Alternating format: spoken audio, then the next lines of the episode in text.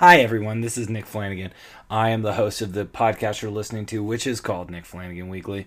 And today we have a wonderful guest. His name is John Semley.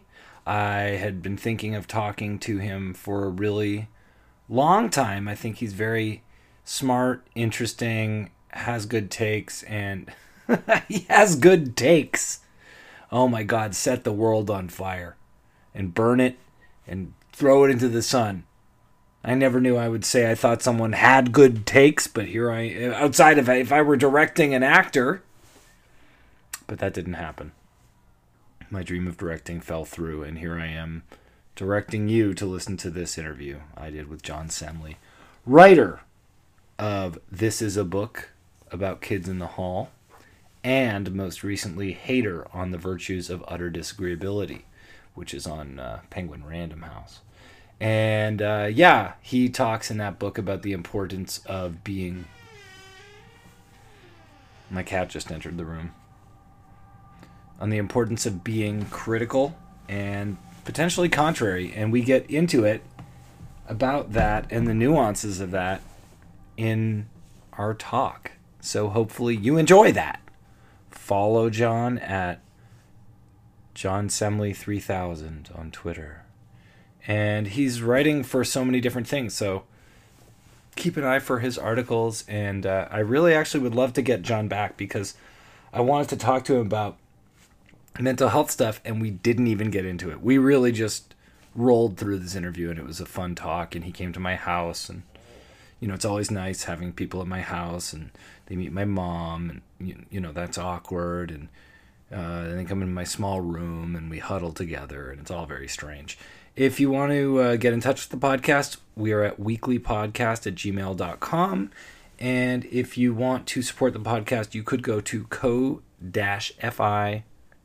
slash Nick Flanagan to leave a one-time donation or go to patreon.com slash Nick Flanagan. And there are lots of goodies, as CRL once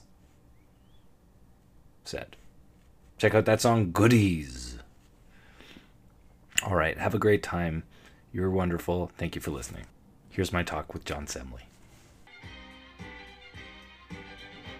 Easy thing to say, crazy, Sure. but uh, But if you suffer from mental illness, I feel like you're allowed to use the word crazy. reclaim it. I guess so. Uh, I, in academia, there's actually a movement called crazy studies. Uh, started by a crazy person, I'm assuming. yeah, I just think it's funny. Crazy studies. Crazy Sounds study. wild. Probably has a semiotics based name, so although it's called crazy, it's like you know, it's like it means you know. It's constantly being deconstructed, reconstructed. Yeah, did you what did you take in McGill? Uh, history and English. Okay. Getting back to Owen Benjamin. Okay. He's a comedian Right. who worked at the improv. Okay. Uh, literally not as a like as a comedian. He had a weekly show at the improv. Was with all these LA comics, you know.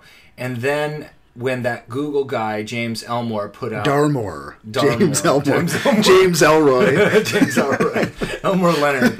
When Elmore Leonard released that problematic letter Yeah. saying women aren't ist- interested in engineering, uh, Owen Benjamin uh, made like he's like a piano comedian. He did like this weird thing where he made a video kind of talking about free speech, and that immediately welcomed him into the folds of your Weinsteins and your uh, Sam Harris and your Claire Ben, Lemon. Ben Shapiro. Who's that? Claire? the Quillette lady, that Australian woman. Angela Nagle? No, although Angela Nagle used to be she- left, but now she's like, She uh, fell off. yeah, something. now she's like a Viktor Orban person. I don't know. It's Who's Viktor Orban? uh, president of Hungary. Okay, this is this is this is what this conversation, John Stanley versus Nick Flanagan, is going to be like. For most of it, is going to be us saying the names of people that neither of us. Yeah, I don't even know. I, I know that Orban is an Eastern European despot of some yeah, variety. so she became sort of probably just like paid by RT or something. You know, like, Yeah. What do you think of RT? I'm all over the place with you. I want to ask you. A yeah, yeah. Things. So I have, I've, uh, like many things, I'm of two minds about it. Actually, that RT does some fun stuff, creates good content, for lack of a better word. I like to watch Larry King. Yeah, Larry King has gotten. I mean, I'm. Larry King has had the most interesting thing happen since uh, getting kicked off of CNN. When the first thing he did was he was like, "I've partnered with." Uh, this wonderful man named Carlos Slim, He's one of the most fam- richest people in the world. Yes, they say that it's actually Mexican cartel money that has turned him into a billionaire, but as far as I know, he's given me a microphone. and so I loved the Larry King Now period. I was obsessed with Larry King Now. Yeah. I mean, I guess it's still on on RT. Yeah, yeah, it's on RT. When it was on whatever it was on before Hulu or something. Yeah. Um, it he was having like Wiz Khalifa and like he had just like you could really tell he was just taking whoever was coming on. Uh, he had some very low grade guests, if I recall. Uh, Eric Andre was on it. Oh, really? Yes, you can see that online. And uh, he would just be like, So, Eric, uh, oh, that sounds crazy what you're doing. wow. Wow, times have changed. There's something like- he's never against a, a guest. He's like the original Dave Rubin. That's what people talk about. right. Like, he's the guy who would just be like, "Okay, Idi Amin, so uh, justify everything, please." And he'd be like, "You know, justify." I can't, I'm not going to do an Idi Amin impression, but Joseph Kony. He likes to see likes to see both sides. Walter Koenig. Larry King. uh, anyway, so RT. I mean, uh, obviously, yeah, it's a you know propaganda arm of. It's something. Putin. I'm confused by what it is as well. but there's something about. Uh, I read this book. I'm trying to think of the title. It was called. Everything is permitted, and it was about how the media apparatus was built in sort of post Cold War Russia. As basically, they get a bunch of people with like semiotics degrees to be uh-huh. like, okay, how can we control the population Yeah. while having the illusion that they're free and we have a free media and all this? And in a way, this is going to sound like a fucking dumbass, like baby Zizek inversion, but there's something more honest about it because you know that it's a lie. You know, like when you're when you're actually hiding how the media sort of uh, has its biases and the things that it's covering up. That to me is more sinister than RT, which is like, yes, we are a propaganda wing, and here's our programming. It allows you to judge it with a certain clarity, I guess. I, I I agree, and I mean I think that Russia has like a very interesting place in world the history of world thinking. You Right. know, I mean, for to me, it's like Russian literature of what the 17 to 1800s or something. Yeah, 19th century, early 20th century, even late 18th century, I believe. Gogol and Pushkin. Yeah, it, it is. the overcoat, Yeah, it's overcoaty. it's samovari. dead soulsy. and it's dead soulsy but there's uh, a prime hunger the, the primary thing is to like expose human nature Right. seemingly you know or like to state this is human nature you Right. know and a lot of the time it basically comes down to like we value our family but sometimes we must cast them aside or you know for to gain we will kill another person you know Yeah, I mean, so much of Dostoevsky is about like hypocrisy and like how all people sort of live as hypocrites in a way. Yeah, and it's also about civilization not being able to stop descents into madness. Yep. You know, which is like Notes from the Underground and actually also uh, The Possessed. Yeah. You know, What a crotchety guy too, who's getting upset about that the Crystal Palace. what was the Crystal Palace? I, I think it's in the intro to Notes from the Underground. He writes he, he did, he just writes about like he's one of those people where uh, he'll wrap a lot of critiques of modern civilization around just like an architectural project that doesn't like like That's like, I mean, you know, someone is writing that about Toronto architecture. Yeah. they've probably been writing it for ten years. Yeah, like the Robarts Library, like all of my critiques. oh my god, yeah. I can't fucking stand it. Really? Well, talk about Russian stuff. That brutalist architecture. I think it in the brutalist architecture peppers all of Toronto, the six, Hogtown, and frankly, I think that at least there's a consistency to that style. And now I see it and I get nostalgic, having grown up with it and thinking it was ugly. I can see that. I just know? know that, like, having spent time, it feels like you're in some sort of baffling Yeah, oh, concrete no, octagonal work. complicated. and it's sinking, and you know, Yeah, it's and like people say, "Oh, from if you look at it from the top, it looks like a peacock."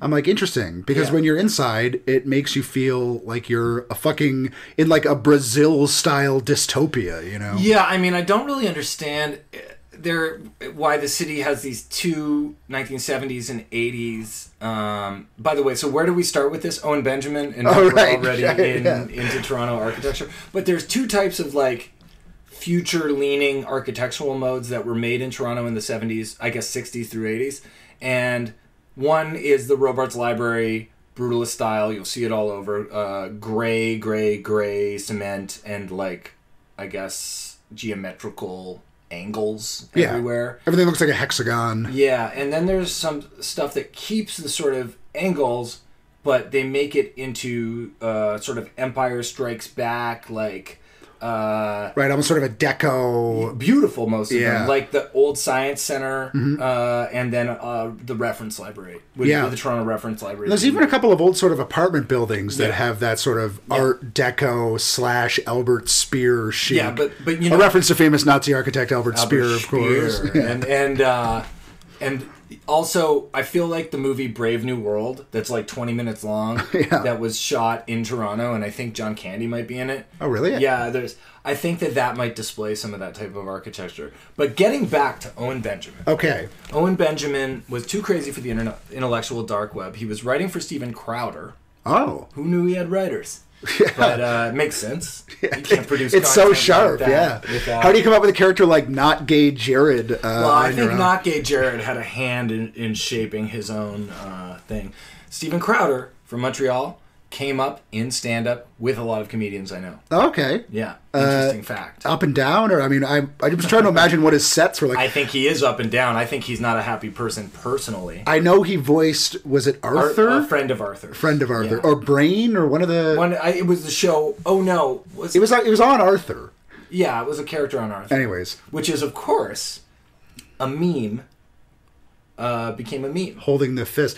I will say this. I don't know if this is to my credit or to Steven Crowder's, but one of the first of those types of people to ever block me on Twitter. Was Steven Crowder? Yes. Interesting. Because he, he wrote this piece for uh, back when he was still kind of a Fox News guy about how it's cool to never have sex until you're married. familiar with his viewpoint. Yeah, that, and how like any woman who doesn't wait till marriage to have sex is like a slut and all this and Mm-hmm. a harlot and whatever. These are his words, not mine. Uh, harlot. He probably did use the word harlot. Yeah, uh, and so I mocked him for that, and he blocked me on Twitter. He's like, these women are scallions. Yeah, scallions. yes. But yeah, uh, Scallywags. sensitive guy. Scallywags. These women are scallywags. So Owen Benjamin, he was writing like the uh, "I only have one ball, debate me." Uh, I, do, I think there were sketches. Like we only know the surface level Crowder stuff, Right. But there's I've watched when I first discovered him. It was because I think the YouTube algorithm was, was being seriously janked, and Steven Crowder videos were appearing. Maybe I was finding out about Milo Yiannopoulos or something. And or you strike me as someone who would watch Greg Gutfeld like Red Eye. No. No, I am a deep hate watcher and literally a deep like hate watcher. Like Right. I, I like to see to know what is going on in the field of people getting worse and worse. You know, so mm-hmm. Gutfeld, I would probably watch some clips of Red Eye, but that guy is just. It's kind of complicated with him because like he's actually had people I know on, and actually when I had Damien in here the other day, I think Damien Abraham was talking about how he'd gone on Red Eye, Right. and Now Gutfeld's a nice guy. well, he didn't go. That wasn't his first didn't- defense. he didn't go that He far. didn't defend himself. He said he felt bad that he'd done it. Right. But yeah, I have a friend who's been on a few times, and he talks about how nice Gutfeld is, or whatever Gutfeld.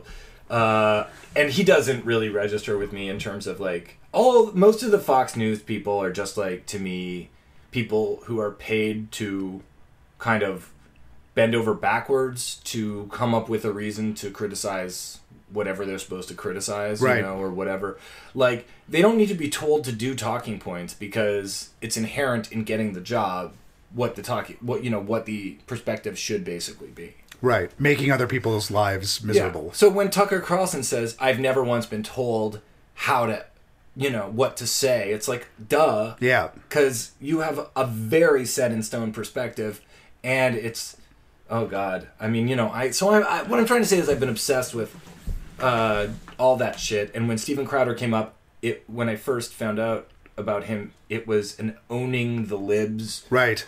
Clip of him at a university. I Right. think Milo was even there as well, and it was like him doing this thing to protesters where he's like, "Let me tell you about like the fast talking." Like, Yeah. Where do you get your data? Where do you get your data? well, it wasn't even where it wasn't even like that. He was just like he was just like your trust fund, uh, you know, over uh, like like uh, you know, teat suckle. These are none of these words were Teat suckle.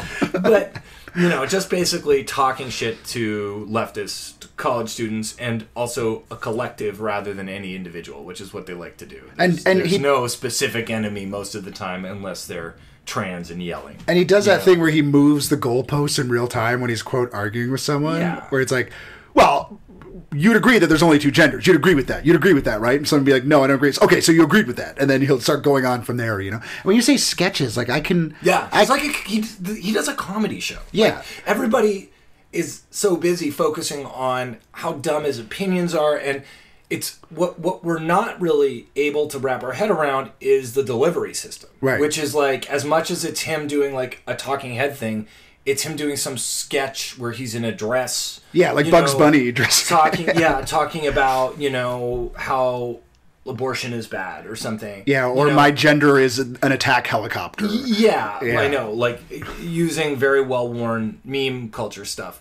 But yeah, I and with all these people, the delivery system is the key. I think you know it, it's it's all presented digestibly. Boris Johnson tried to do one recently about Brexit on like one of these on a PragerU website. Oh, he was on PragerU. What- what's wrong with Brexit? You know, what's like, or what's wrong with Theresa May or something? Was it him or was it Nigel Farage? Because I saw the Nigel It- it Farage, Farage. Prager. I'm sorry, yeah, I'm sorry, it was Farage. And uh, yeah, like and that kind of thing. They it- spend millions moving the papers down the highway the from Belgium to France. It's And mental. What's interesting to me is like you know that and vlogging are like you know the delivery system right now, and the left's response beyond the podcast world of say Chapo Trap House or you know Red Scare. Red Scare, Champagne Sharks, even, whatever. And I mean, that's all in a specific universe. But above, one step above that, mostly I'm talking about the Young Turks like network. I don't know who this is for. That I'm telling this. No, I- I- I like it's this. very interesting to me. I- I, am I'm obsessed with it. In fact, I'm in, intending to put pen to pad and write about this soon. But the emergence of left tube, like That's what I was going to say. Yeah, and, and and and fighting, like playing the same game, which I think is what's been the undoing of the left in the last eight years, in a sense. you yeah, know? I mean, I, I sort of, you know, you talk about the algorithm and stuff like this, and I'm totally with you. Like, I hate watch all these channels. You Yeah. know, like you mentioned a PragerU video, and I know exactly what you're talking about. Sure. I remember a couple months ago, I was like, okay, I'm going to get in the tub and watch Clint Eastwood's Pale Rider and just enjoy a bath. I hope you were streaming it. uh, literally couldn't even get into it because I just ended up watching a Steven Crowder debate me video while I'm relaxing in the tub and just Right. worked myself into a so stroke. are you relaxing? You know. but then through that, you get into these Jordan Peterson videos, and then the critique videos start coming up, like ContraPoints or Zero Books and all this stuff. Yeah, and those are good. And I've successfully kind of reworked my whole algorithm, so it's just you know philosophy tube and Yeah, ContraPoints me too. and, And you know who's Arrows. great is Three Arrows. Yeah, Three Arrows is awesome, yeah. To me, the top YouTubers for th- that left tube, and, and that those guys aren't. That's not what I'm talking about when I'm when I'm critiquing. Uh, uh, those guys, those two, those guys. Don't say guy. Uh, are the top. Uh, I think ContraPoints is probably the best YouTuber. Right, Yeah. right now. And Cuck philosophy, I'm a big fan of. I don't know cuck philosophy. I mean, some like I, the thing about ContraPoints that's special to me is just that, you know, it's it's coming from such. She comes from such an an em, like sympathetic. Let's not say empathetic uh, view of all of these things with like a knowledge from being on the internet in a what seems like a pretty deep way and because of that you know her take on peterson was just uh, incomparably emotionless uh, uh, in in a good you know not emotional driven um which like I have a hard time doing with him. I have a feeling you have a hard time doing with him. Yeah, you know, yeah. because I've read your critiques of him, and it's like it's very easy to just go fuck this shit if you have like a knowledge of academia on any level. You Yeah. know, and, and you have to write 400, you know, 800 words. Yeah. You know, like you don't have a lot of space, you know, and and she's able to make a 40 minute video about it, you know. Yeah, and I think that these people, and I can't remember if it was Three Arrows or maybe Cuck Philosophy, but w- one of them did a video because they understand how people are radicalized on YouTube. Yeah. How you fall down into these sort of rabbit holes that are, you know, accelerated by the function of the algorithm itself. And knowing that, they can really like reach out to this people. Yeah, they're Like, gaming it in a sense. Yeah, like ContraPoints, what gets written about, it's like, oh, she's trying to sort of deprogram the minds of the alt right. Yeah. And I don't know, maybe that gives it, makes it feel a bit too much like a mission or something. it's hyperbolic. Yeah, Yeah, but- which is the other issue. but I think it, it can have that this stuff. effect, right? And I think that when you understand, like, you know, essentially you start watching a Ben Shapiro video because you like the fact that this guy's like sassy and clapping back to like Yeah. kids on campus who you find annoying. And it's like, I Right. get that. I get why people find people like this on campus annoying a lot of the time. But then nine videos later and you're repeating like white genocide in South Africa talking points. Well, you know? yeah, I mean, the thing about South Africa is the best example. Uh, South Africa, Sweden, and maybe France or something are, are like these things where on the surface people might like they're just more mainstream issues, uh, Right. specifically like no go zones and and um, killing farmers and this stuff. Then I don't want to say they should be because I think there's probably grains of truth into all of this, but I also think they're not indicative of some sort of like racial takeover. I think that they have a lot more to do with, uh, in the case of South Africa, like how much of a fucking mess the country is and the after effects of apartheid, and, and like the and that is so complicated that I think being external of Africa and trying to wrap your head of, around it is probably silly. Well, and I also. I also think as someone who grew up listening to like Coast to Coast and conspiracy theory radio and always Yeah. sort of loving that stuff, taking it with like a grain or a teaspoon of salt or whatever. But these people, especially the so-called IDW, which you mentioned, right? I mean, they are the most conspiratorial people going. I mean, they're not yeah. they're not quite like Alex Jones level berserk, but it's like they believe that there is a sort of postmodern Marxist cabal that is trying to set the agenda of world politics and destroying Western culture. To, so I think on some level they they I, I they do think that I, it's kind of hard to tell because I have a hard time knowing if like the things they're saying on the surface are as far as they go or if it's like you know underneath say an evangelical Christian like say Meghan McCain or I'm assuming she's an evangelical Christian. She I thought not- she was Jewish. yeah, uh, maybe she's a bad example, but just like you know, all these hardcore Christians who are like, we support Israel so much, Right. Uh, you know how much that has to do with biblical theory, you know, and, Right. and they, they just want everyone to be there so that Christ will return. I did. I mean, that is my conspiracy theory. you Yeah, know, I mean, I don't think I don't even think it's that conspiratorial. I mean, there are Christian Zionists who go there and like work on kibbutzes to prepare the land, Yeah. so that every Jewish person can return to Israel and Christ will come back. Well, my like, that's their explicit goal. is on, on why Benjamin Netanyahu keeps winning is like if you look at the immigration into Israel, I would presume it would be a lot of ultra orthodox American Jewish people. Right. So they have a vested interest in settlements. They have a vested interest, and on top of that, Netanyahu has created. I, I read this in his Wikipedia the other day. uh, he completely changed the um, economic uh, situation in Israel. Like he deprivatized or he privatized a lot of stuff. He made it so you could spend money, more money abroad.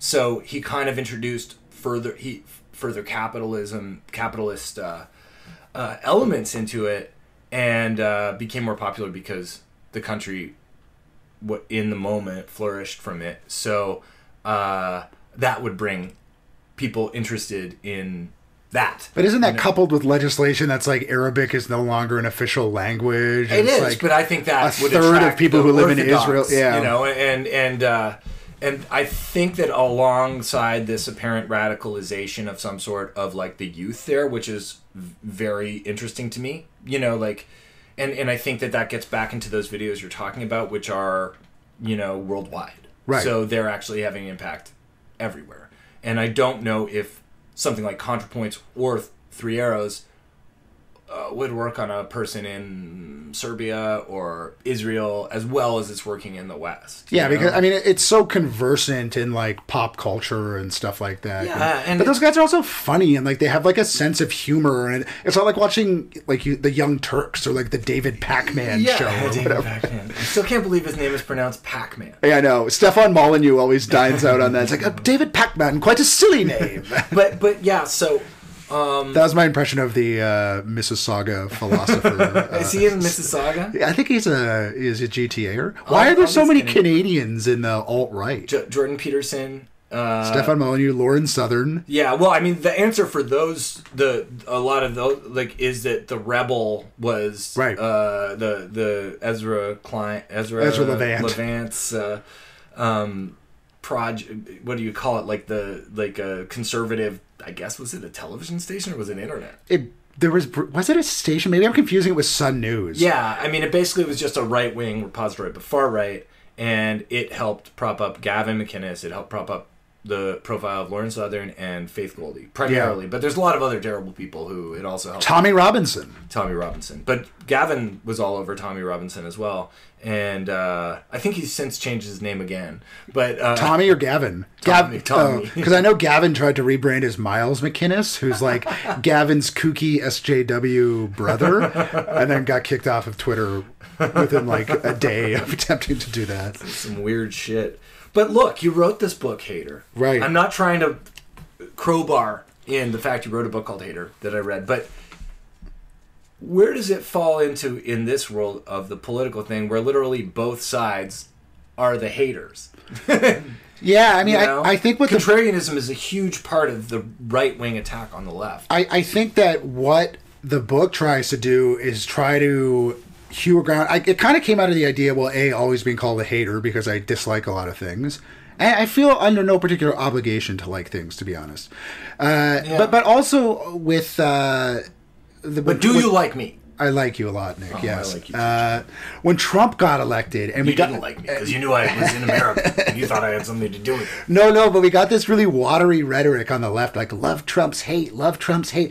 I remember seeing people protesting outside Trump Tower, and the looks on their faces were just like they hated Trump, and Yeah. rightfully so. But they still had to adopt this rhetoric of like loving and all this because it was a way of sort of staking out this moral high ground mm-hmm. above the people you don't like. And it was so disingenuous to me. Mm-hmm. And then I was thinking about that. I'm like, well, there has to be a way to accept the fact that we can hate things and we can hate things in a productive way. And I don't mean like hate other people or hate different groups or whatever, but that you can have a sort of radiant hatred that actually inspires you to want to create positive things. Right. Yeah. I. I mean, I do know where you're coming from with that, and I. I do agree with it to some extent. I mean, I do agree with it. I. I, I think that.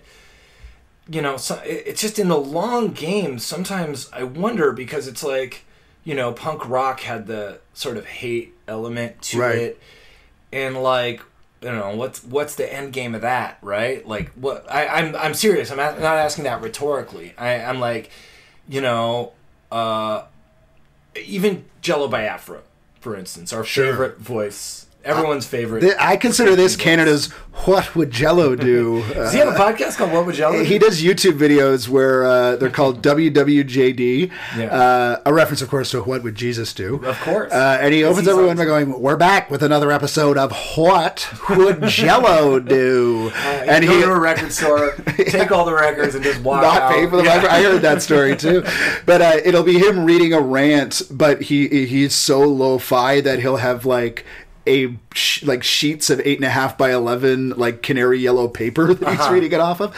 Uh, anyway, sorry, I didn't mean to jump in there. No, I want to hear that. I want to hear that kind of thing. But yeah, I mean, you know, Jello w- Biafra was very political. You know, uh, when I was thirteen or fourteen, and I thought, oh, like this band is saying the unsayable. Maybe I should hate Reagan. I already don't like Reagan. And Phyllis Schlafly, Yeah, all these people I've never heard of. Bella I, I Abzug, didn't know anything about, say, uh, Jerry Brown. yeah, I should hate Jerry Brown. Um, I didn't know anything about Dan uh, Quayle. No, Dan White, I think was his name, who shot uh, Harvey Milk. Right. And they had a whole. if you the vinyl copy of Give Me Convenience or Give Me Death had this huge booklet with it that had all this information in it. It was essentially a zine. It also had lyrics, and you know that informed me of that stuff. Did they talk about Dan White? How he claimed that because he ate a defense, all Twinkie, yeah, he Yeah. like went berserk. Yeah, and I mean, I think that you can trace. I mean, it's amazing with American miscarriages of justice. It's like it just it just keeps going back and back. You know, like you, you can take it as far as uh, I don't know. But I'll say this: this is the thing about politics these days is I can go back and I can listen to Full Metal Jackoff by Jello and DOA or like The Power of Lard, and it's like there was a uh-huh. period in my life where it's like, oh, it was so this music's so adolescent, but then you realize that it's just literally right, and it's uh-huh. not only because it's like its critique of American politics was spot on at the time. It's that when you get older and you sort of age out of the sort of crassness and non subtlety of it, now the world is just that crass and unsubtle, you know? Yeah, That but you- I mean, you would ask like, did it add to it? I mean, you know, like that's because did it offer solutions? I mean, th- this is not stuff. But it's a that similar I have thing- a distinct answer for. I mean, my music when I was in band in, in Brutal Knights was like negative in a sense, and Yeah. I, I was expressing whatever I was like feeling in that moment, and it was like on some level it was cathartic, uh, you know, but it was also just felt. The more important thing was that it was like true to how I was feeling in the moment, and uh, I think that's the best way to go about it. I mean- whether it's positive or negative. yeah, and I, I think that a lot So of so in that sense, I just I agree with you. It's You sort know? of like what we're saying too about these YouTubers, right? Where I think there's a benefit to meeting something on its own terms. I mean, the attitude that I can't stomach these days is have you ever heard hope punk? When people talk about hope punk or What would be a hope? Punk so punk hope punk it not it's not even music, it's more of like a I think it's like a young adult literary genre. Oh, yeah, It's one of those that's- things where. I read like half a trend piece about it and had to Uh-huh. like just put it down because I Do you was think there are too many people writing nowadays? Well, I just think that there's this attitude where it's like, oh, the world may be awful and it's shitty and we've never been more divided, but ah, there's that little spark of hope. And I've indulged it too when I've written things, and I never ever believe it when I do it. It's just like a way out of an article, basically. But I think that like, you know, the old uh, Greek story of Pandora's box, right? okay, so and Pandora's this lady. she's she's got this box She's holding a box. a jar in some versions, Sure. and all the sins of the world are in it, right? malice, malice, uh, Ganja. rudeness, yeah, ganja, bad doctors, yayo, uh, uh, backseat driving. flubber. Fl- Flubber gets out and just bounces around. But anyways, so they all escape when someone opens the box, and then the one that remains is hope, right? Right. And it's like, well, the question is, does hope remain because it's not a sin, or is it a sin that just like didn't get out? And by remaining, is it there just to kind of confuse us? So sometimes I think when we hope. When we have hope, right? Or we Yeah. think we have hope, it's just kind of this like weird palliative that sort of lulls us into inaction because we want to believe that there's something about which we could be hopeful or optimistic. But what if there's not? What if we have to accept how fucking despairing everything is in order to actually get the impetus to change it, you know? Well, I think that consensus over how horrible everything is is uh, that's uh, where we run into. Right. Depends who you ask. Yeah, because the subjectivity of what's horrible is seems to be the main thing. You know, like the the the thing with America right now is how many people are talking about the things they hate, how much they hate Trump, how much uh, they hate this attorney general who is like withholding the Mueller report, how much they hate uh, Betsy DeVos, DeVos or whatever. Right. Like, this is gonna sound terrible, but the level of privilege and luxury that your average American who is communicating via the web, even if they're under stress because of their insurance, even if they're under Right. stress because of low job prospects, comparative, comparatively to obviously not Canada, but I mean, I'm talking more about the West here. You know, th- I've always just thought to to v- give your voice like not you but like the voiceless are voiceless because they don't have a voice so no one's speaking for them Right. you know and it seems like there's a lot of assuming the voice of the voiceless in people expressing themselves on social media on whatever you know it's like so i'm obsessed with like the overdose prevention thing going on right now. Harm Sure, yeah, I had. Zoe on the show. I had Zoe on Zoe Dodd on the show, and it's just it seems like a revolutionary take on addiction, you know, and the like essentially almost like a microcosm of figuring out like how to dial kind of unabashed capitalism back a little bit, Right. You know, and in that it's it's about other people living more than it's about anything else, Right. You know, and uh, um, I I think that those people who are on the front line of it, not necessarily insanely online, you know, are the ones that are interacting the most with the people who need it and they're doing it physically. And often it is those people who are you know parts of these movements Mm-hmm. you know and and to me that interest that that that's where i think the reality of it all kind yeah, of I mean, in I think I mean you're right about being extremely online, which I i am not trying Sure. to accuse you no, no, no. I know, but I mean, I mean, Yeah. there's a level, there's a level of, if you want to even call it discourse, but there's Yeah. something happening there. And my favorite analogy for this idea of the discourse that people Uh-huh. talk about, right? It's like remember that Simpsons when it's like Maggie's birthday, and then Marge makes like a fake cake. That so Homer can ruin it and not ruin the real cake. no i don't remember that So the is fake, that from your favorite seasons one through six yeah, yeah, that's it. That's right in there. Uh, if you read hater you can that's a spoiler i can spoil the whole book for john because he likes things being spoiled my conventional uh, take on which Simpsons are good. you spoiled the force awakens for me That's true. on twitter Uh, spo- did I actually? Oh, Han Solo dies. I said I, I, as an acrostic. you might have said passes away passes away. He passed on, like G.G. Allin. um, he passed on Anyway, what was I saying? Oh, that this, this this sort of extremely online discourse is kind of the fake cake that we just kind of ruin you can go on in lieu of yeah, actually partaking in the world. that's in I, an that's what i'm way, saying you is know? is like you know the war of I like all of these are wars that are fun distractions you know? And and also to me it just comes down to like okay you talk in your book about entertainment not really changing things you know? It, it, which when i read that i thought well bob marley is like a weird exception but i kind of i knew what you meant. And when you're talking about someone like bob marley it's about like what he represented to his country in a way you know? So it's almost an inversion of or, or along the lines of when you talk about beyonce in your book and you say she's not music exactly she's sort of a com- uh, icon like literally you Yes, know? yeah. she is an avatar for others so if she the hopes and dreams of others so if she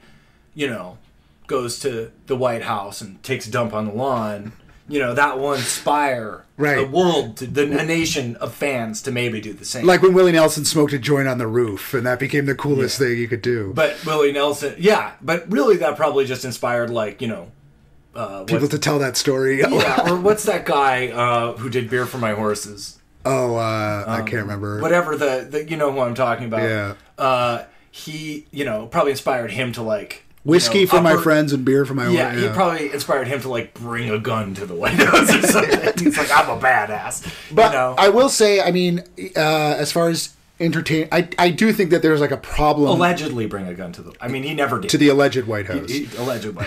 Uh, I think that there's a problem that happens where people confuse the cultural energies and the political energies of things. And they think that if we have enough sort of like marvel comics movies with mm-hmm. progressive seeming themes that that is going to be some sort of meaningful challenge to the trump administration mm-hmm. which i do not buy that. I think that that is like so confused. But i don't think that entertainment and art is like p- useless even politically. Mm-hmm. I mean i'm sure you have and i have and i'm sure everyone has had trans formative experiences reading a book or watching a film or listening to an album Sure. where even if it's fucking 80s west coast hardcore where you uh-huh. see something from a perspective that you've never considered before Right. and that can change how you interact as a political subject Right. you know but i don't think that there's a direct correlation between what movies make money at the box office and what the political landscape is because we see, we see now that these two things are totally diametrically opposed from one another What if I were to tell you that Beto O'Rourke only considered a political run when he heard Bulls on Parade? because he thought, I could do better than this music. So, I could rally around my family and uh, pop on a counter, whatever. yeah, hop on a counter in Iowa or whatever, or Texas. Who Yeah. cares? Uh, but yeah, I, I I know what you mean. I, I think it's like it's interesting because you're sort of that's like two things. They're, they're- you're talking about two. Di- you, you're making two diametrically opposed points, right?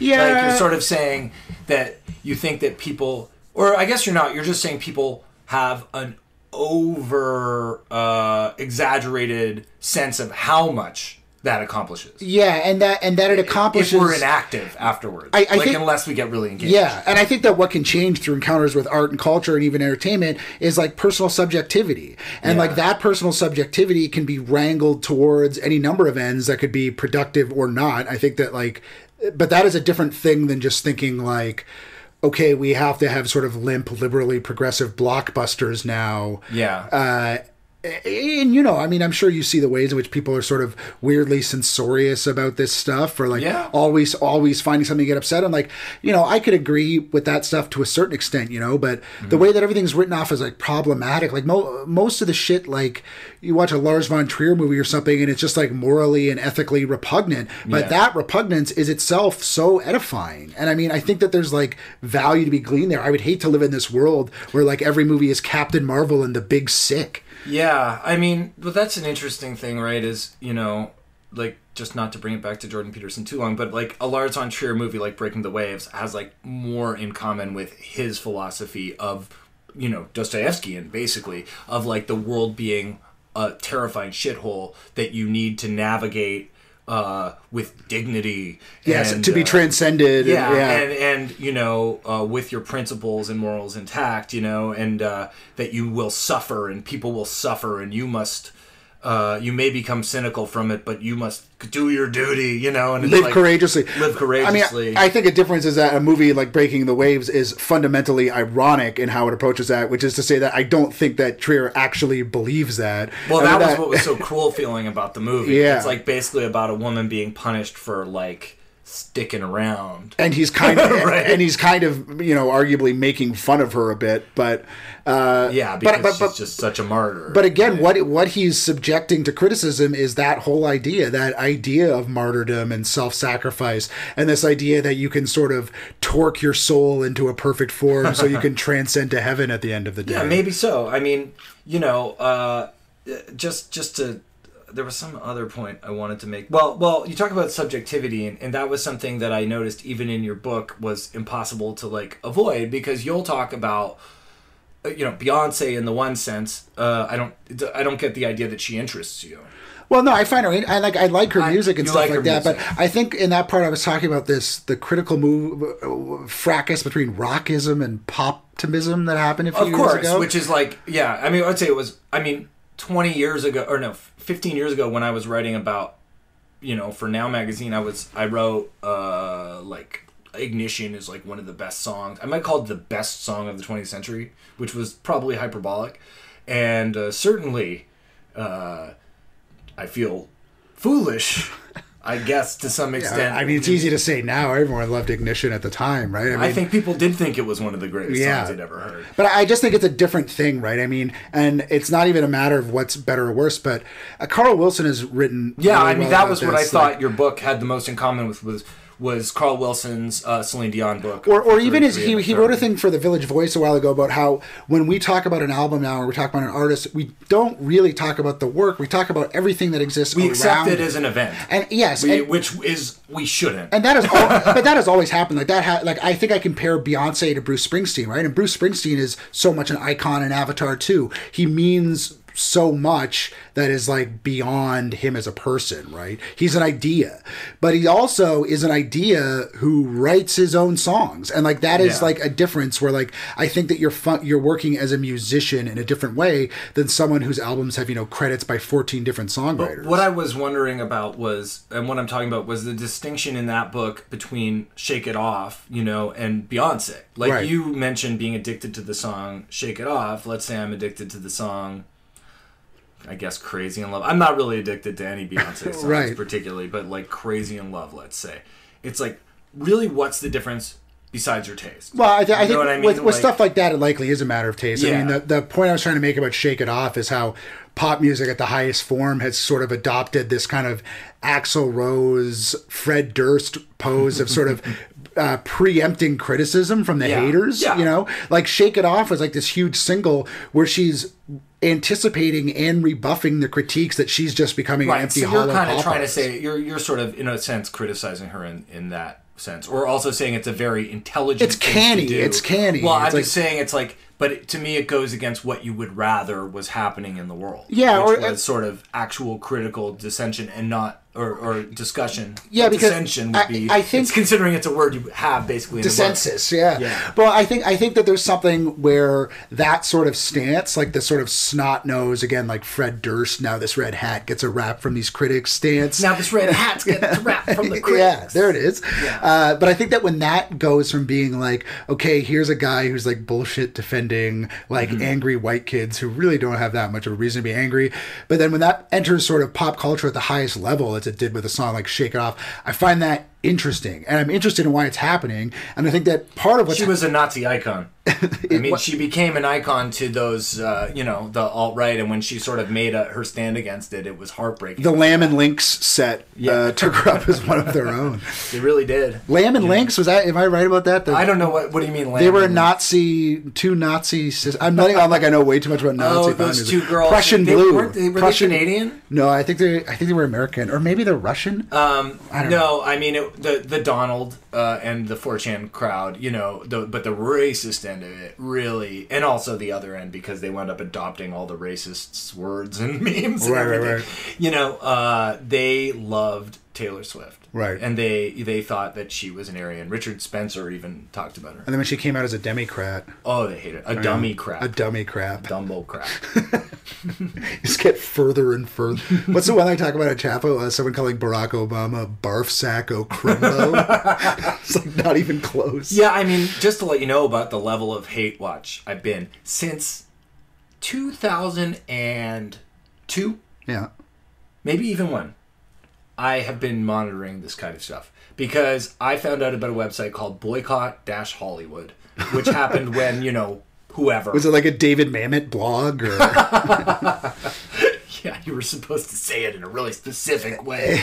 Boycott Hollywood. uh, and and uh, it was filled with these sort of strange blog posts about Sean Penn being an idiot or Janeane Garofalo being an idiot, Rosie O'Donnell being an idiot, and they had what they called back in the day the blog roll, which was links to all these other blogs. And I found out there were like hundreds of other blogs that were like super Islamophobic, I suppose.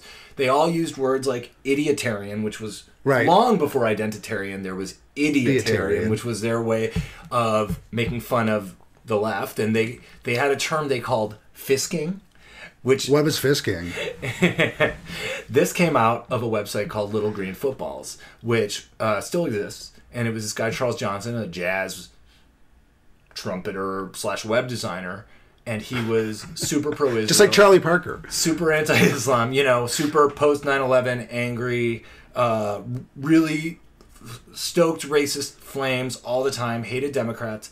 Over the years, as Obama came along, he changed Right.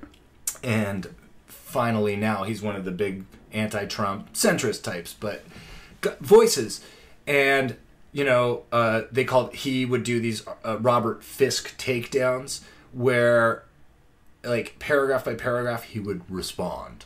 Okay, you know, like okay. quote paragraph response quote Right. paragraph. Fisk is wrong here. you got fisked. I just fisked. Fisk. I fisked you. Yeah.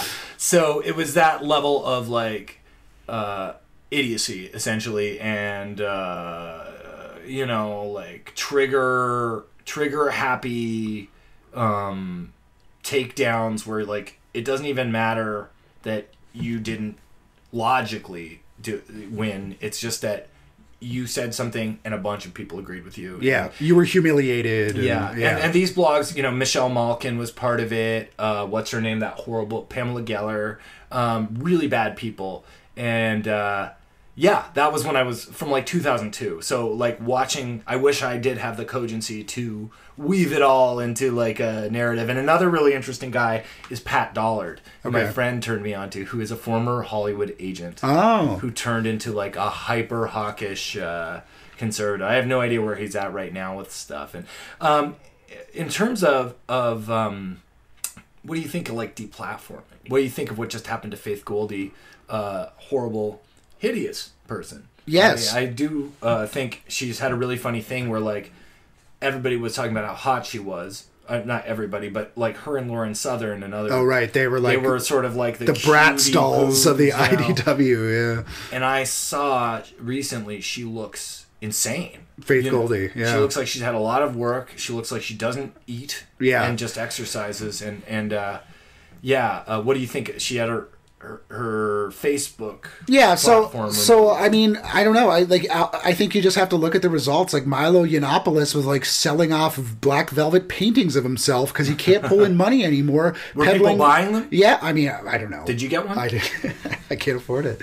Um, but yeah, I mean, you know, I actually just finished this like really long article for a magazine about like the campus free speech battles, right? And I think that like there's a level of nuance here that is lost, but also these people, specifically Faith Goldy, she has been on like neo-Nazi podcasts. She peddles like the white genocide myth, you know, It's like like Red Ice TV, you know, like Yeah. like Daily Stormer. These aren't that like I hate using words of the sorry to interrupt words of the day uh, because I think that that's a dumbing down of the culture in a sense too. SJW, Sure. uh, virtue signaling. I am furious that these words have have become mainstream. But they know? but they refer to categories that even if they're imagined categories on the part of the alt right or the IDW that still exist. Yeah. You can say SJW and you and I will know it not what kind of real person, but what kind of caricature is being conjured. But those words phrase, are you know? being used on every side now. Sure. You know, and unironically, without me, you, you know, like my friend was like, "Oh, I don't want to seem like I'm virtue signaling," and it's like or white knighting or all Yeah, this yeah, stuff. yeah. But I understand also, it's like this is the internet. This is how people are talking. It's like when the word "stan"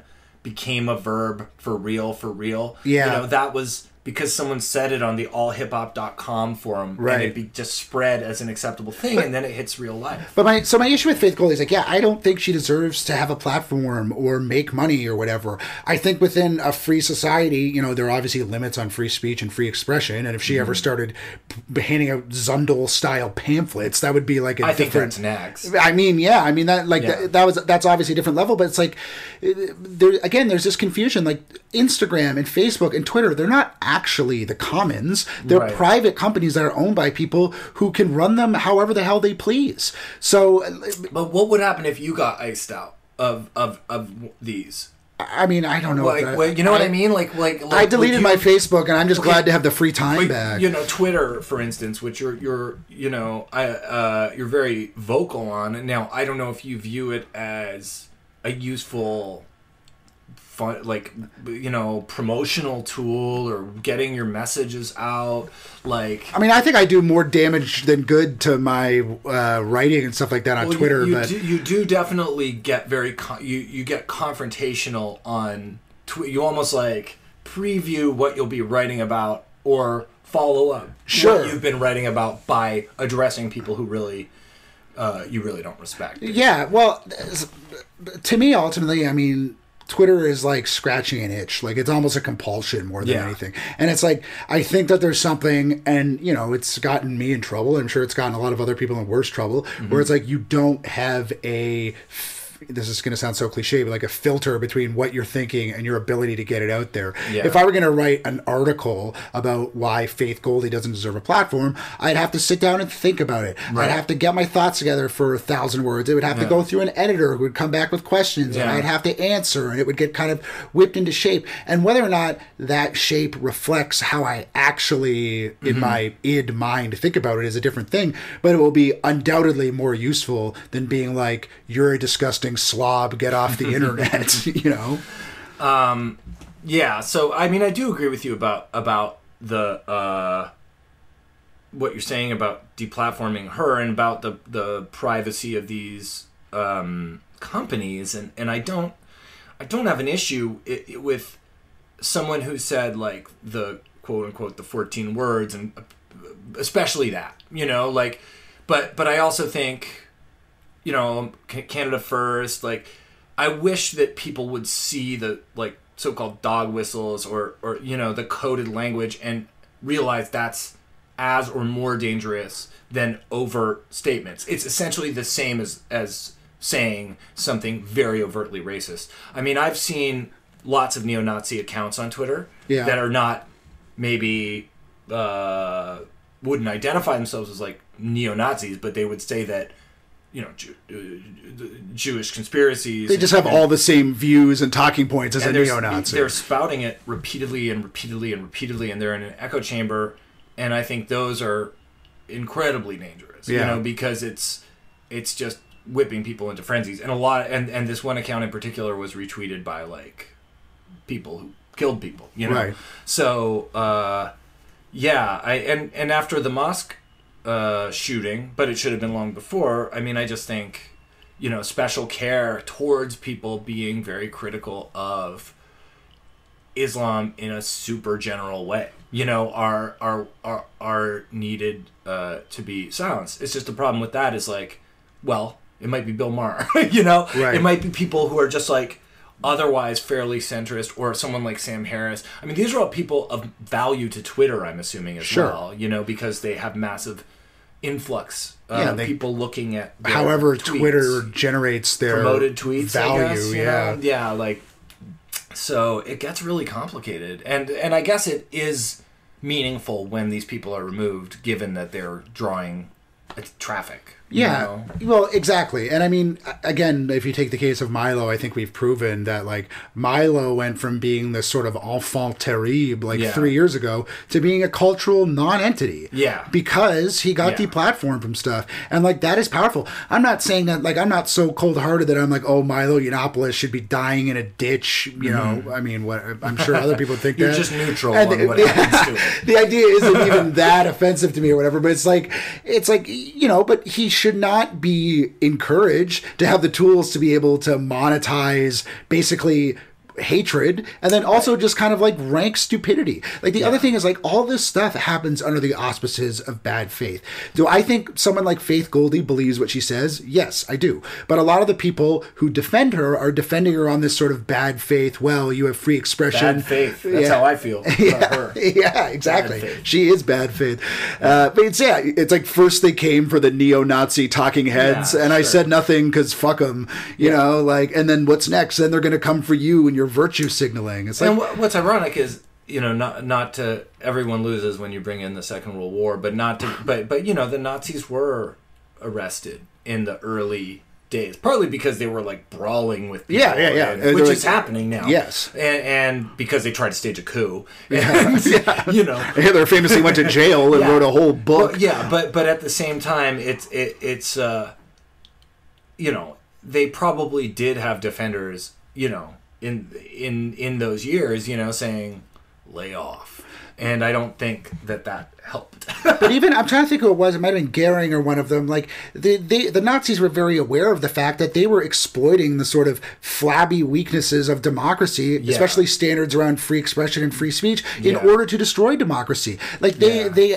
are on record saying that they're doing that. So I don't know. I mean, I'm a big re- I love reading history books, and I think that like we can learn How many books a week it. we at, John? Uh, everyone on the trivia board. What's uh, your average in a Science month? How much are you reading? Oh, I don't know. I'll read a couple books a month. I That's don't know. good. That's a couple. good. Uh, I don't know. Are they thick? I just finished a thickie. Uh, Greg Gutting's French Philosophy in the 20th Century. Okay. It's sort of like a history of uh, French thought in the 20th. It's exactly what the fucking title Does says. the book French you? uh, no. Wouldn't that be nice? It would be nice to get a little bit of that. but anyways, I don't know. And Karl Popper talked about this actually about how like it's a thing that I don't know who that is. He's a philosopher who's very smart. He wrote a book called The Open Society and Its Enemies. Uh-huh. uh and he talked about how there are sort of weaknesses built into liberalism and democracy which will allow them to be destroyed. and they're probably also the beautiful beautiful parts of that the fact that there are vulnerabilities well, is, exactly. you know But it's like it's like you can't. It doesn't make any sense to permit free expression when we've seen that the endpoint of certain types of free expression is the dissolution of that value itself. well yeah incitement and this Yeah. gets back to owen benjamin is oh, he's, Oh, right. he's someone who started by kind of railing against free speech and now fast forward maybe a year and he's on in his rant farm you know in, in new york talking about the jews and uh, talking about you know sodomites and he's just like So Sodomites, really? Yeah, but he like, what does he mean by that? Like gay guys? I guess. I mean, he's calling literally everybody a sodomite. Right. And uh, he, he, but because of what happened before, he has an audience of you know 30,000, 40,000 people. He's having his life paid for on Patreon. You know, and and uh, you could say that. Uh, Stephen Molyneux had a very similar thing happen where maybe he started and he was talking about how to pick up women or how to uh, Right. you know like how to get by and then you know a year later he's he's talking about maybe I am like a white genocide Oh yeah, I, i'm know? not a white supremacist, but I am an empiricist. yeah like is so- that you've seen his hour-long video, "A Philosopher Abroad," Yeah. where he goes to 99% white Poland and talks about how it's great because there are no social justice warriors. Yeah, and and Jordan Peterson, there's even an argument that you know he started with something before the tr- hill he died on with trans people, or even adjacent to that, he was just talking about you know religious iconography and and you know how to live life in a certain way, and then you know a year later it's like he's at or two years later he's in at heritage you know like a, Yeah, yeah. a heavy duty christian university crying and and you know he's he's uh but there's no doubt- he's attacking i don't know if you saw his esquire or gq video interview but he comes in so ready for this woman who's interviewing him you know to be completely combative and you can really tell that he's expecting a, a fight and it's kind of like you know, sure you had this happen on he had this happen in British media before. He had the but it's like come in good faith, isn't that your whole thing? You know, like Yeah, I mean, the thing with him, I think you have to look at like where you know if this guy had his sort of YouTube lectures about the Book of Genesis and how uh, different myths and archetypes another are, side of Joseph Campbell. That's all he was doing. Yeah, was or- or like Jung or whatever. of that. you whatever. know, Jung, it, would be it'd be any sort of like you know halfway crackpot scholar who's totally out of step with any scholarship that's come out of the past century. Joseph Campbell. Yeah. that's what we call. But I think it's telling that he rockets to fame on his opposition to the Bill C sixteen Yeah. gender expression thing. Like that is nobody knew who he was before that. well, you know? in, in U of T, he was like the most popular professor. Yeah, but even know. even then, people talked about it, it's like oh, like I mean, I taught a bit at U of T and have students who would take how'd that go? Jordan Peter. it was okay, but students would be like, oh, you know, Professor Peterson says we shouldn't be learning about postmodernism and stuff like Yeah, that. no, he was And always like, on the uh, same okay, tip. well, that's weird that your psychology professor is saying that. Like, I get it if you don't understand, if you don't, well, a, I don't think he understands it, or you don't agree with the precepts of a certain philosophical movement, but you should still be tested on it. It's still Mm-hmm. Yeah. a thing that exists. It's like you can test students on the Second World War. Uh-huh. It doesn't mean that you have to agree with everything that happened. Anyways, Uh, but Peterson, I mean, he went on this whole trip. It was so self-persecuting about he's on the agenda. He's like, well, if they find me, I won't pay it, and uh, I'll die in if I go to jail, I'm Bobby. Sands. Yeah, I'm the Bobby Sands But of people who don't want trans people to be identified as what what they are. yeah, So- but instead of that, of he's world. become a world famous commentator and like multimillionaire many times over for his books. yeah, and so he's redoing his house. Exactly.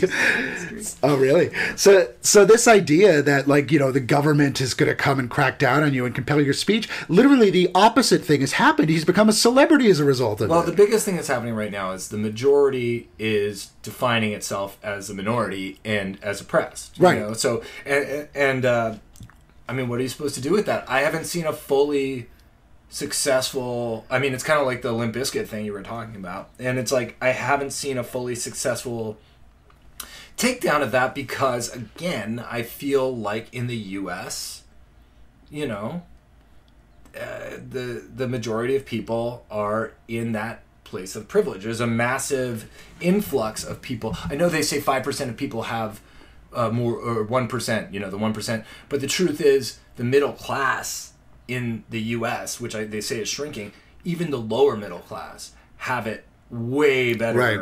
You know, in terms of not debt. I'm not talking about debt. I'm talking about I'm not talking about bills. I'm talking about like day to day living, driving an SUV. You know, like having internet and TV. Like Well, I think that this rhetoric of, of white privilege and stuff like that, I think it's very easy.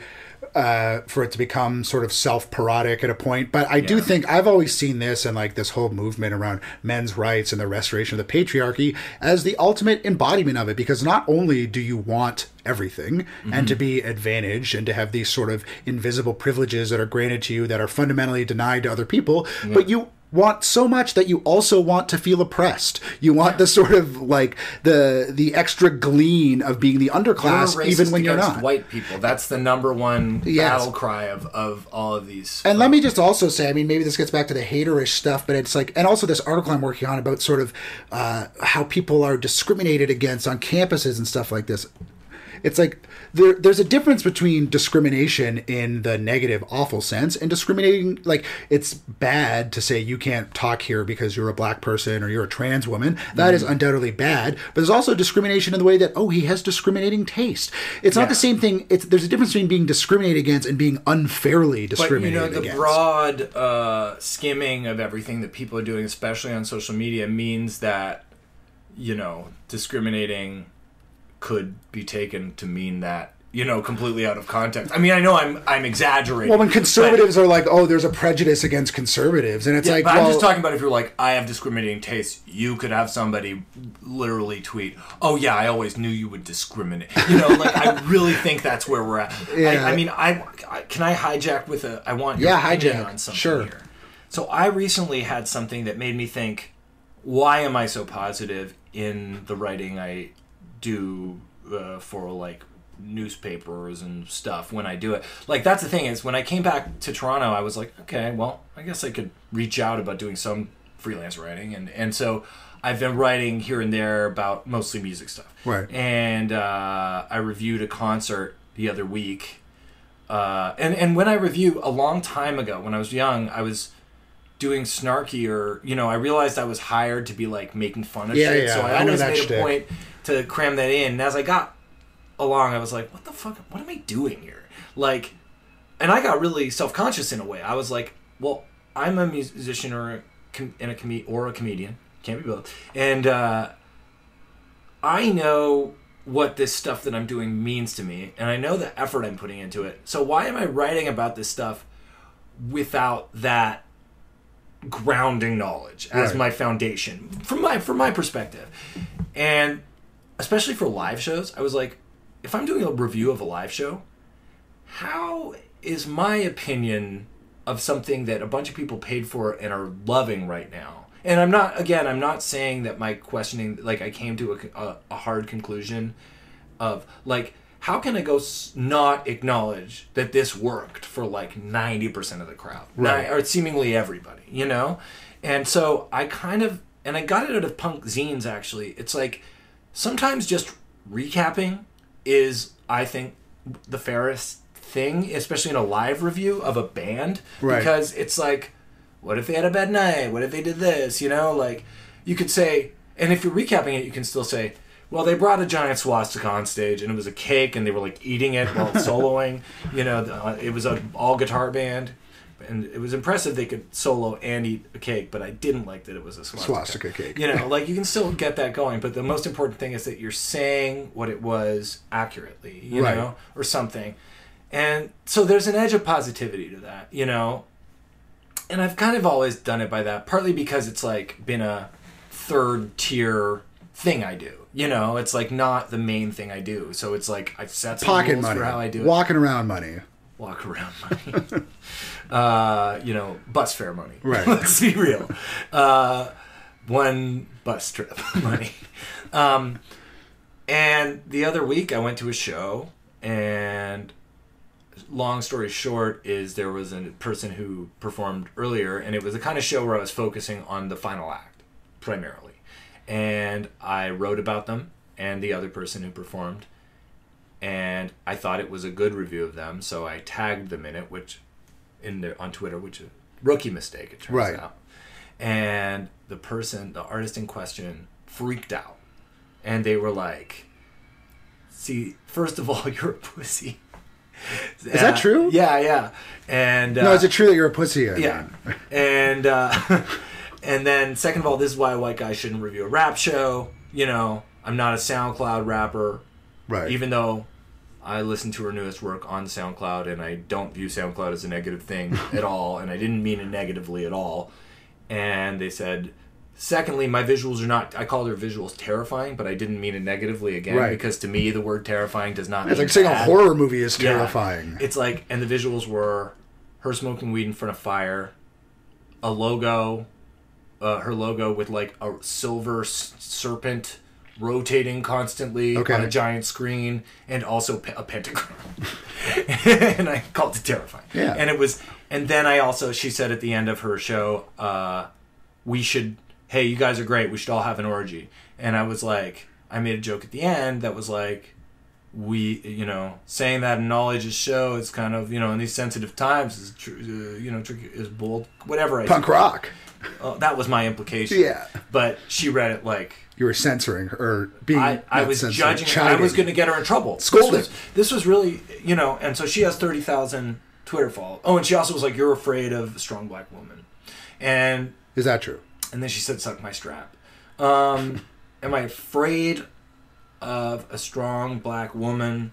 If we're in an arm wrestling match, I'm afraid I might lose. Right. You know, um, no, I mean, I certainly, I'm afraid of everything, first of all. So it's just, uh, like, I'm afraid of nothing. If you're afraid of every, I just have, I just don't, in my conscious, feel that way, you know? And, uh, I, I, but I engaged with her because I just was like, and she had 30,000 Twitter followers. So they're all Right. suddenly piling on me. And, uh, I was like, no, I really liked what you were doing. I think it's great. And I wound up sort of somewhat getting her to the point where she was just like, I just don't want these blogs to write about me at all. And I'm like, blog, okay. I mean, this is like a weekly newspaper. I guess Right. it's a blog. What's the difference? Yeah. And it was just, you know, part of me was like, why am I writing, trying to write neutrally and positively if like, if who I am or the wording of what I'm saying is being taken in a certain way, maybe I just should have been like, Mean or at least or like, super posy. super posse. Yeah. We're not mentioned at all that there was other people beyond the headliner. I mean, what do you think of that situation as a person who has written many reviews? Well, Written- I'll say you. The dream is always you want everything to be positive. you that is know? the dream. Well, that's an interesting thing for the hater to say. Well, but th- this is the thing, and I'm aware Doctor of. Hater. Doctor Hatred. Uh, Doctor Hater. But uh, yeah, I mean, sometimes at work, like I'll get assigned to review movies, and I, I know that the editors will know that I have a predisposition to dislike it. Yeah. But that they, well, I, I think that there's a sort of again a self-parroting thing, parodying thing, where it's Self-parroting is self. I'm parroting myself. Self-parenting. Self-parenting. Self-parenting. That's important. uh, self-authoring. Yeah. Um, but yeah, there's a thing where it's like, okay, well, we want this to be mean because many people will be positive about it, so it's nice to have sort of an alternative take. Mm-hmm. And that is the thing where it becomes a little bit of a parody, where it's like, oh, I have to be the person sniping about the Disney remake of Dumbo, Right. And and like you know, really fucking getting the claws out for Tim Burton, who's like a billionaire, but you know, but I I also think, that, you know, again, as someone who likes to hold He's going to opinions, space for sure. He's going to Amazon Galactic Yeah. for sure. One of the first. But But I- Lisa Marie, even if he's not with her anymore. I think there is a there is a benefit to having someone who is predisposed to dislike something that so many people are predisposed to like. I mean, if there's an inherent bias baked in, then what makes one more virtuous than the other? You know? Well, you know, that was another thing about your book was uh, I thought that uh, um, what was it? There was Gen Ag, but there was something else that's, that stood out to me. Oh, I thought it was interesting. Um, I guess it's not the kind of it, it's a book that is written in the moment. In fact, I thought that there's something about this book. Hater by John Semley on the virtue of utter disagreeability. Very Um, good. Thank you. Uh, written by John Semley, edited by Uh, Justin Stoller Justin at Penguin Stoller. Random House Canada. cover designed by Uh, uh, Doctor Hatred, and uh, you know where it's really something. It feels like this is a your career is like currently in progress. So your mentality on this is shifting as you go. Yeah. you know, and your understanding of this is seems to be you're still kind of looking at all sides of it, basically. You know. Well, yeah, that's that. That's part of it. I mean, I think that uh, again, like this this book kind of emerged from the idea of like, well, what if we take the you know like Ice T is always calling people haters, you know? And Well, I love it. everybody's calling. Marc Maron calls people haters. I Yeah. mean, literally, uh, it's almost like on that SJW virtual signaling. signature. Like when we were talking about player haters in the '90s, it was literally if you hate a pimp. Yes, yeah, but it's like let let's take this, which is used as an insult, and see if we can't understand like a why people are haters or Yeah. what the impetus is there, what animates it, and b if there's not a way to sort of uh, Eve Ensler style reclaim it, Yeah. you know, uh, into kind of a badge of honor. Because I think that like part of the problem these days, especially in thinking about arts and entertainment. And liberal politics is this sort of wan positivity that I Yeah. can't stand. Yeah. Like I say, this this sort of vaunting of, of ideas of hope and love that is totally I don't buy it, right? Yeah. I don't think that those people actually uh, think that love will trump hate. I don't think that they are informed by love when they protest Donald Trump, you know? So I wanted to sort of I don't know, pierce the hypocrisy of that or something. Yeah, no, that's good. I mean, like, that's interesting just in the context of what I've been trying to do because I think I had a long phase of essentially being like, that's nice you made something. That was like basically my perspective. Yeah, yeah, yeah. And what have I ever done? no, not even what have I ever done. Yeah. That's nice you made something. I make stuff too. Cool. Um, and now I'm kind of like, it sucks that people are making stuff. This is uh, work in progress. Yes. But uh, We're all works in progress. we're all works in progress. So thank you for coming. Thank there you, was Nick. a lot else I wanted to talk to you. Pick up this and the Kids in the Hall book called "This Is Not a Kids in the Hall." This is a book about kids This in the Hall. This is a book about kids in the hall Good to be here. by John Semley. Check him out at, at John Semley. Is that what it is? At John Semley 3000. Three thousand. He wasn't the first John Semley. He was the three thousands. yes. Okay. Thank you. Okay. Bye. And that was my talk with John Semley. Didn't we have fun? Didn't we go from A to B, point A, point B, fast, but not too fast? Gave you a little time to savor it, talked about some things, opened up some discussions. What did you think? Weeklypodcast at gmail.com. Let me know all the information about where you can check out some of my stuff. That's in the show notes, all the stuff. But same with John Semley. You can go and check out his stuff. That's in the show notes too. And if there's something you want me to cover in the future, someone you want me to talk to, let me know. I'm really interested in your feedback. Thank you for listening to the show. You are my heart. But at the same time, it's healthy for us to have a level of distance but you are my heart. But you can't just come over to my house willy nilly. But you are my heart. But you can't just like tell people you know me in order to get into clubs. Actually, you know what? You can do that. If you're going to Club 54, tell them you know me. They might not let you in, but it might help me trying to get in there in the future. Too complicated. You're great. Have a good night. Talk to you soon. Woo! Nick Flanagan Weekly. Nick Flanagan Weekly.